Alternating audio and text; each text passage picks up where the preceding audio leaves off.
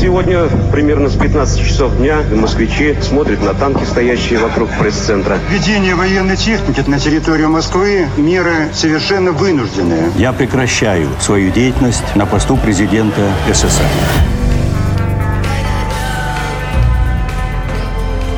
Тридцать лет без СССР. Мой 1991 год. А вы знаете, что такое скрипт-супервайзер? Раньше в советском кино назывался «хлопушка». Девочка, которая говорит... Когда мы влюбляемся, мы попадаем в иллюзию и придумываем себе героя. На какое-то время он становится нашим идеалом. Самым умным, красивым, добрым, щедрым, талантливым, прекрасным человеком. Мы прощаем ему все.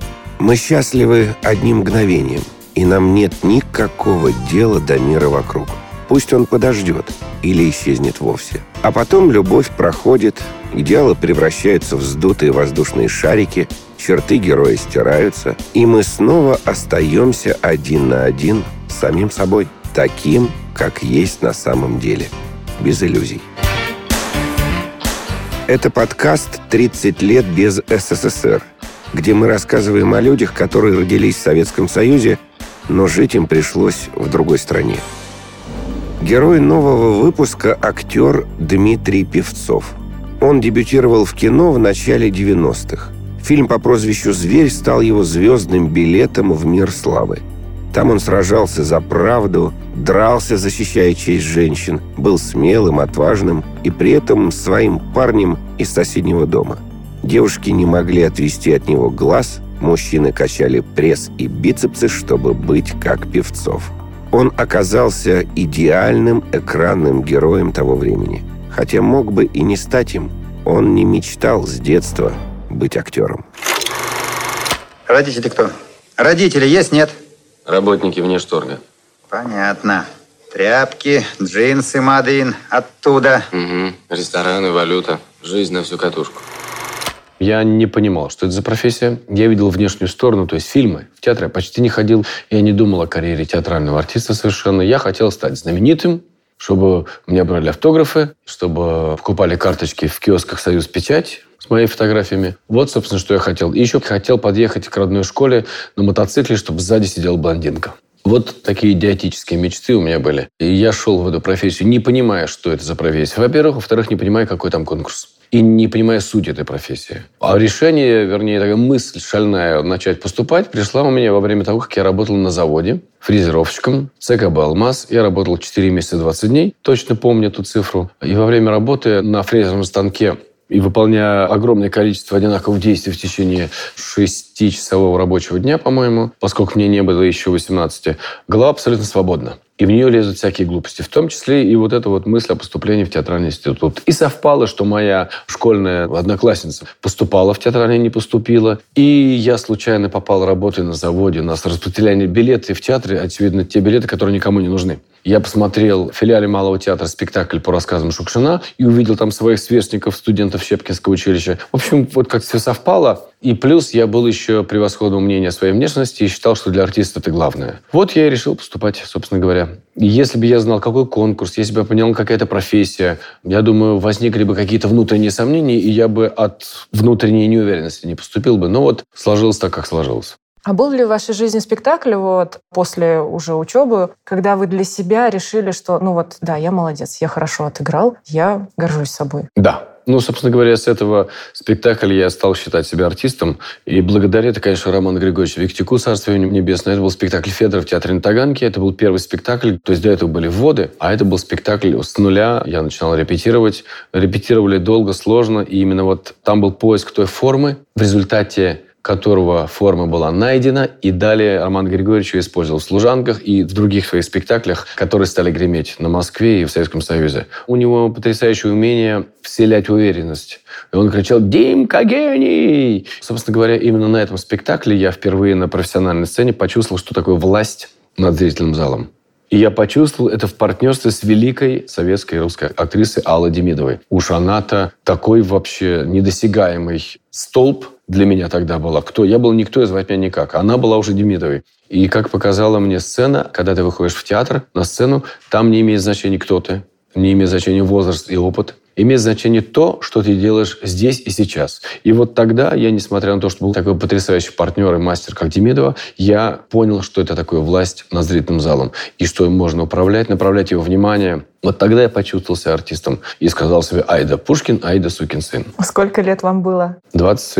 29, 28. А как вы попали в кино? Ну, история с кино у меня такая странная. Я, как и все, ходил значит, на какие-то карточки, кинопробы. Первые мои пробы были на чеченского национального героя Асланбека, поскольку я ходил с бородой на третьем курсе.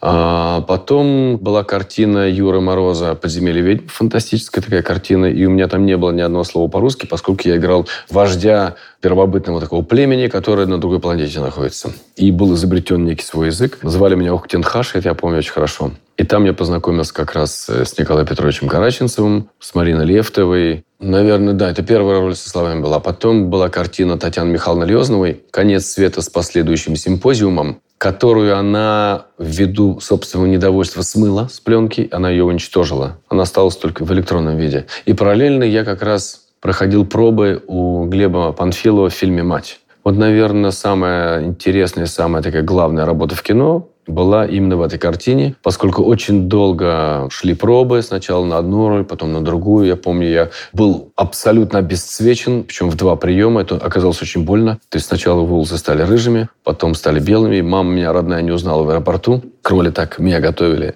И потом этот фильм вышел в 90-м году, по-моему или 89-м, что-то такое. А вот так называемая слава и узнаваемость пришла после фильма «По прозвищу зверь». Он в 90-м году как раз последний фильм, который попал в советский прокат, и после этого прокат прекратил свое существование. Вот так началось мое путешествие в кино. Мы не обсудили кое-какие детали. Детали чего? Вашей работы. А с чего вы взяли, что я буду вас работать? Вот эти непонятные годы, начало 90-х, предлагали какие-то смутные роли, непонятные фильмы. Ну, тогда же были такие фильмы-однодневки. Да, тогда огромное количество было кооперативного кино. И я помню, после «Зверя» мне ну, сценарий 20 или 30 присылали вот всех этих боевичков расхожих. И даже тот самый автор этой книжки про «Зверя» стал там режиссером, снимал продолжение. Вот именно такой лабуды мне предлагали огромное количество. Но мне это было скучно, и в это время я познакомился со своей женой, и началась другая киноистория, связанная с ней как раз. И мы играли одних любовников, других любовников, потом пошли сериалы «Королева Марго». Вообще, эти смутные и страшные годы, как я понимаю, когда людей убивали, люди пропадали, когда было страшно выходить на улицу, когда не было продуктов, когда продавался детский набор, я помню, в Екатеринбурге, что ли, сказки Пушкина, шоколадка и чекушки водка. Такой вот набор для детей. Было страшно, но мы были молодые, у нас было творчество, мы были все в театрах, у нас были роли, мы были еще не женаты, ни у кого не было своей квартиры. Было очень весело жить. У нас была своя компания, и то, что происходило вокруг, как бы нас практически не казалось. У нас были друзья среди бандитов, каких-то бизнесменов, людей, которые строят. Само кино, тогда я жил я в искусстве, вот я и мои друзья в искусстве. Остальное интересовало меня поскольку постольку. То есть деньги в тот момент вас не интересовали? Интересовали, конечно, интересовали. Я помню, у меня письмо из 93 -го года, где я пишу там, а доллар сейчас стоит 72 рубля. А на 100 долларов мы могли жить месяц почти вдвоем. Иногда приходилось даже бомбить. То есть, когда появилась первая машина после «Зверя», мы, вот и Лешка Серебряков, и я, Сергей Векслер, там, Миша Горевой, мы таксовали иногда, потому что не было денег. На своей машине? Да. А что за марка была? У меня был ВАЗ-21013. Эта машина приехала из Караганды, моя первая машина от наших там близких-близких друзей. Мы ее гнали с моим другом из Караганды своим ходом 3000 километров. Это отдельная история автомобильных наших путешествий. Путешествий. Да. А студентам в советское время много путешествовали по стране? О, автостоп. Не то, что мы путешествовали, но мы, ну, Питер-Москва – это такой маршрут, или Питер-Одесса – это такая была уже, как там, на троллейбусе до института. Мы путешествовали очень много, как-то мы уехали, у нас была компания 15 человек после третьего курса, по-моему. Мы уехали сначала под Сухуми, из Сухуми через Тбилиси и через Украину возвращались в Москву. Это все автостопом. То есть это дается 10 рублей на день и полбуханки черного хлеба. Обычно мы разбивались на пары и встречались там в городах на почтамте каждый час. Там была какая-то одна квартира, кто-то там жил, мы там ночевали, в спальных мешках и ехали дальше. Я помню, милицию забирали, там одна перепуганная на бензоколонке вызвала, потому что я был бритый наголо, с небритой щетиной, какой-то нож на боку, бог знает кто. А она беременная была девушка, испугалась, меня забрали, я спал там в участке. Я уже работал в театре на Таганке. Прислали телегу, что типа бродяжничество, что-то такое. Не страшно было автостопом? Нет, абсолютно не страшно. Тогда не страшно. Конец 80-х мы очень много ездили, путешествовали, потому что зарплата была мизерная. Но когда студентами сам Бог велел, да в Грузии там кормили, одного там затащили на свадьбу, его потеряли. Он вечером приехал пьяный абсолютно, с обгорелой правой рукой, поскольку он ехал так вот в машине, в одну, солнце справа, она обгорела. Ему дали с собой еды еще. В общем, нам деньги давали. Грузия вообще такая благословенная, очень гостеприимная страна. Когда, а, вы студенты, на, возьми, там покушай, себе купишь. Там, удивительное дело. Хотя люди разные встречались, очень интересные. Вот вы сказали, что приходилось таксовать, бомбить. Да. А еще как приходилось подрабатывать? Никак. Все остальное это кино. Когда мы студентами были, я помню, мы даже как-то с другом устроились. Сейчас там бывшая гостиница «Турист», сейчас на ее месте другая гостиница, дворниками. Но что-то мы спать очень хотелось, поэтому нас выгнали через неделю. А там утром надо очень рано вставать. Что существовало в Советском Союзе такое, может, явления, вещи какие-то, черты характера, которые сейчас нету. 80-ми закончил школу, и я очень хорошо помню, как я присутствовал на открытии Олимпиады 1980 в Москве. В двух словах опишу. 100 тысяч человек, лужники. Иностранцев тоже много, но тысячи три, наверное, сидят. И входят команды. Каждую в команду встречают аплодисментами. Когда появляется команда соцлагеря, там Чехословакия, Польша, Болгария, их встречали более радостно. Но последним замыкала наша советская сборная. И когда она появилась на гаревой дорожке стадиона, и диктор сказал «Олимпийская сборная Союза Советских», и дальше не было ничего слышно, потому что весь стадион взорвался. Это был взрыв человеческих эмоций. Я помню, что у меня волосы дыбом, на глазах слезы, в горле комок, и я вместе со всеми, я не стою, я лечу и ору. а Потому что это была гордость. Потому что это была наша сборная. Потому что это была сборная нашей страны, нашей великой советской страны. Это нельзя купить, это нельзя изобразить, это нельзя смонтировать, это нельзя сделать с компьютерной графикой. Я в этом участвовал, я это помню. Это был абсолютно искренний порыв 100 тысяч людей. Стадион аплодировал каждой команде, в равной мере отдавая должное всем участникам Олимпиады. Разве что будь чуть более темпераментным, узнавая любимых спортсменов встретили Олимпийскую сборную СССР.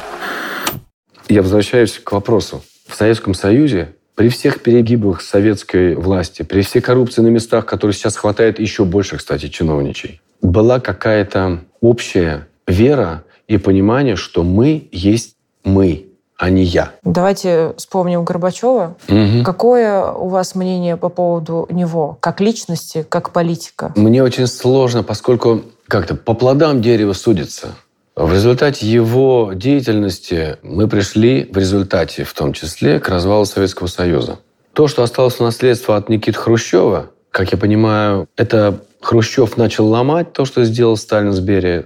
И этот разлом, эта трещина экономическая, политическая, она продолжалась в эпоху Брежнева и далее наших подряд умирающих генсеков. И досталось все это Горбачеву, который попытался что-то с этим сделать. Но мне кажется, не теми средствами и не так. Вот тогда, мне кажется, были какие-то ряд неправильных решений, и они были в основном популистские. Потому что народу так все это нравилось. Он выходил к людям, но закончилось все печально. Развал СССР и пустые прилавки, и дальше в эпоху Ельцина вот эта страшная история, когда просто стала разваливаться страна на куски. Какое у вас мнение по поводу Бориса Николаевича? Вы знаете, он мне так нравился. У нас так долго не было мужика во власти, потому что я при Брежневе вырос. Сталин запрещен. Кто там Ленин, где там Ленин, непонятно. А вдруг появился мужик, такой сибирский, такой уральский, с харизмой, вот это странное монгольское слово, который ничего не боялся, который складно говорил. Я помню, что мне прямо... Я думаю, какой-то парламент, Белый дом. Да расстреляй их, Борис, ты прав. Вот ощущение, что у нас появился лидер. Оказалось оно обманчивым в итоге, потому что, опять же, по плодам дерева судят. За 9 лет страна была распродана. Так Борис Николаевич здорово вроде бы как начал, но хотя развал Советского Союза – это была тоже ошибка, очень большая ошибка. А когда вы для себя поняли, что все, Советский Союз разрушен, больше его не существует, не существует этой страны? Даже не могу назвать этот момент. Я только несколько лет назад начал об этом сильно жалеть, реально, наблюдая за тем, что происходит вокруг, меня вокруг нашей страны и внутри страны, и внутри меня самого. А вот теперь нет Советского Союза. Мы всегда шутили над советской властью, и было огромное количество анекдотов. Это всегда и везде было. Ну, в нашей среде особенно. На дворе идет танк, а у нас идет концерт. Ну, в общем, для меня это все было где-то там. К сожалению, а может и к счастью, не знаю. В то время были какие-то явления, моменты в Советском Союзе, которые вас раздражали, которые вы не любили? Я помню, что я писал письмо американскому президенту.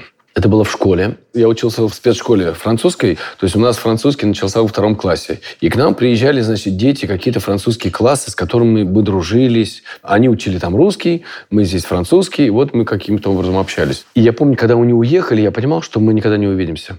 А мы не увидимся потому, что американцы ведут агрессивную политику. И у нас с ними холодная война. И я написал, что как же так? Мы же все люди, мы же братья. Чем мы делим? Почему эти границы? Почему холодная война?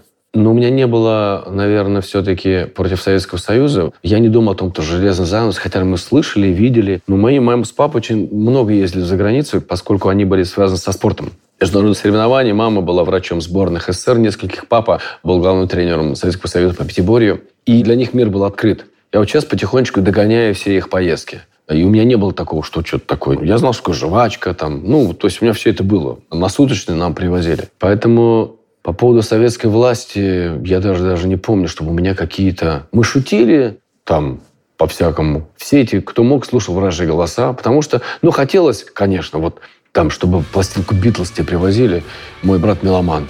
И это было круто. И, конечно, ну что ж такое, почему нельзя? Дайте нам это все. Вот мы сейчас получили. Вместе с лучшими представителями их искусства получили все остальное.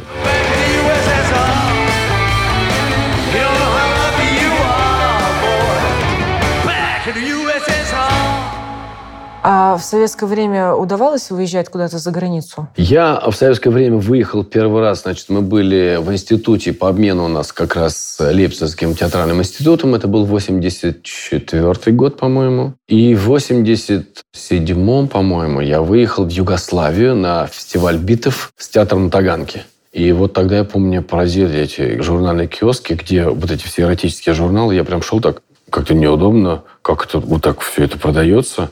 Ну, конечно, хочется это все посмотреть. И я честно скажу, что у меня не было такого «А, вау, за границу». Ну, мне просто все нравилось. Мне нравился мой театр. Я был в розовых очках. У меня взял Эфрос. Я была первая заграничная поездка. Я тогда помню, я посмотрел фильм «Крестный отец» с э, этими словацкими субтитрами на английском языке в их кинотеатре. И первые 40 минут ничего не понимал и засыпал. Потом, бам, до меня дошло, и я так Ух ты, это тот самый Копол, значит, крестный отец. Выезжал, но не было ощущения, что как же так, мы так ужасно живем, они здесь прекрасно. Да, там было красиво, там было любопытно. А, еще и в 90-м году, по-моему, я выехал. Я получил европейский киноприз за фильм «Мать» Глеба Панфилова. И в 90-м году как раз я выехал. Это было в Глазго. И я помню, что одно потрясение, это был, конечно, Rolls-Royce, который, значит, мне открыли дверь, меня везли, и я захотел снять обувь, потому что там был такой белый ковер. Это было первое потрясение. Второе, конечно, банановые чипсы на завтраке. Потому что я их никогда не ел. И я помню, я попросил эту девочку-переводчицу, а можно э, где-нибудь в магазине купить? Я хочу с собой взять. Вот были такие у меня поездки прикольные. И, конечно, у меня не было смокинга, но смокинг. Мне его брали на прокат, там прямо было прикольно. А как вы пришли к решению исполнять песни со сцены? Очевидно, это не решение. Я просто люблю учиться, в принципе, хотя в последние годы ленюсь. Но вот так получилось, что занятия автогонками и вокалом, они совпали. И там, и там, ну, меня позвали туда участвовать в каком-то, значит, кубковом чемпионате в России, в кольцевых гонках. И я записал первую песню в Ленкоме. И вот это совпало, потому что я-то думал, что я клево пою, там, Высоцкого, ору с 81 года. Думаю, я все я умею. Что эти певцы? И когда мы залезли с Николаем Парфенюком в студию его, и он мне просто спел эту песню. Говорит, вот так же спой. И я понял, что я не умею это нужно владеть интонацией, это нужно владеть дыханием, голосом. И мы с грехом пополам эту песню там в поту часа за четыре как-то записали, потом через полгода еще переписали получше. Но тогда пришло понимание, что петь надо учиться. Я понял, что я петь не умею.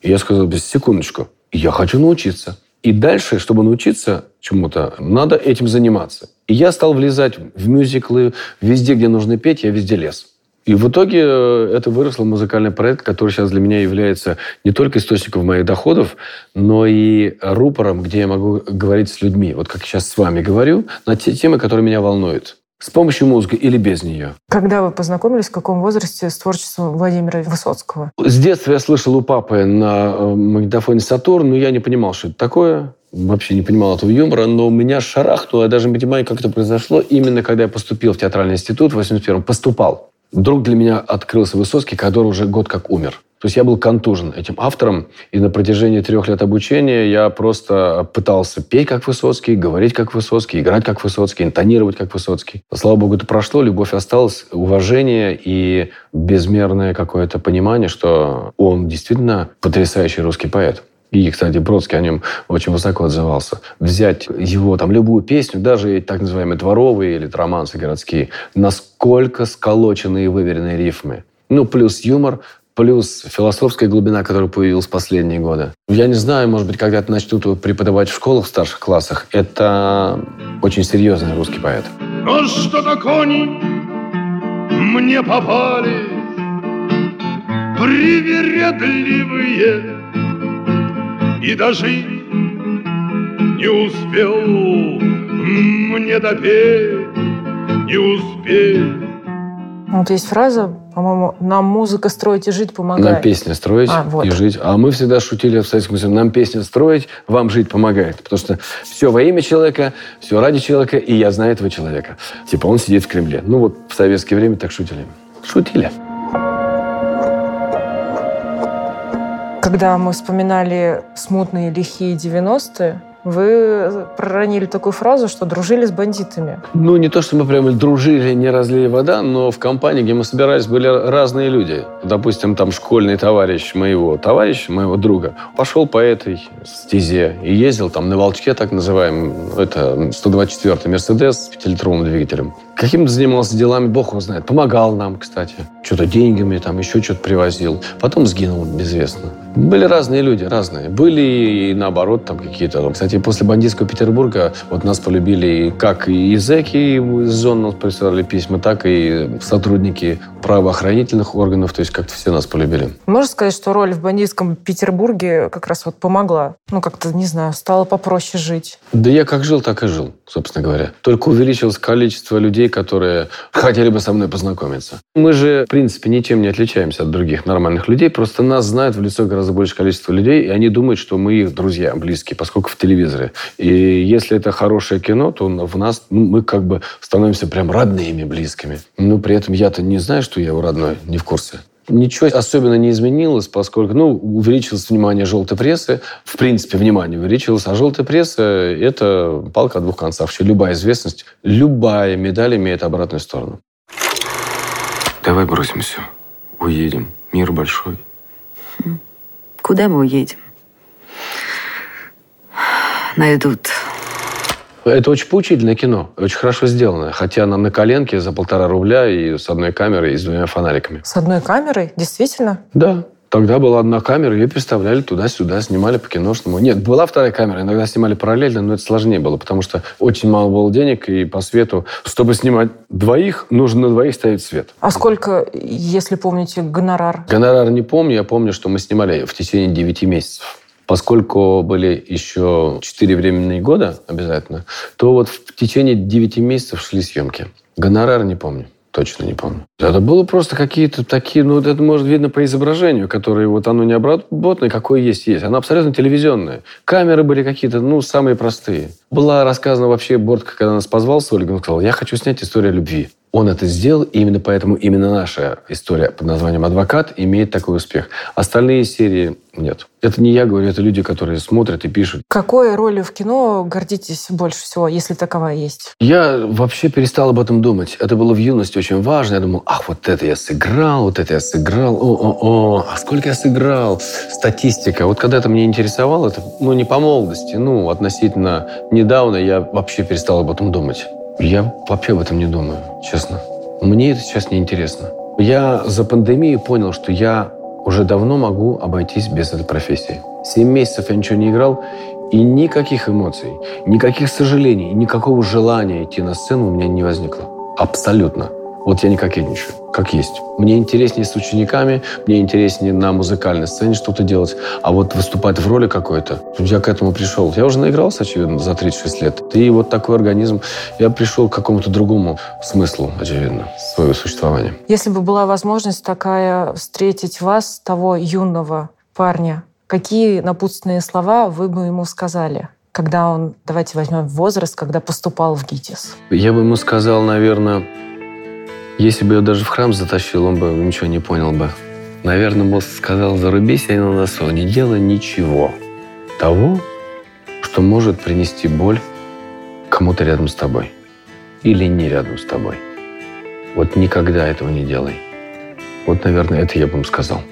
Ну, вряд ли бы он запомнил. Ну, запомнил, потом забыл бы. Вы бы что-то хотели бы поменять в своей жизни? Не знаю, нет, наверное. Есть вещи необратимые совершенно. Мне очень жаль, что вот моему старшему сыну сейчас исполнился бы 31 год, но он отлетел, когда ему было 22 года, он так остался 22-летним ангелом. Это я изменить не могу. А все остальное меня устраивает, и, собственно говоря, Господь так дает мне все карт-бланш в мои руки. То есть все сейчас в моих руках находится. Это подкаст «30 лет без СССР», где мы рассказываем о людях, которые родились в Советском Союзе, но жить им пришлось в другой стране.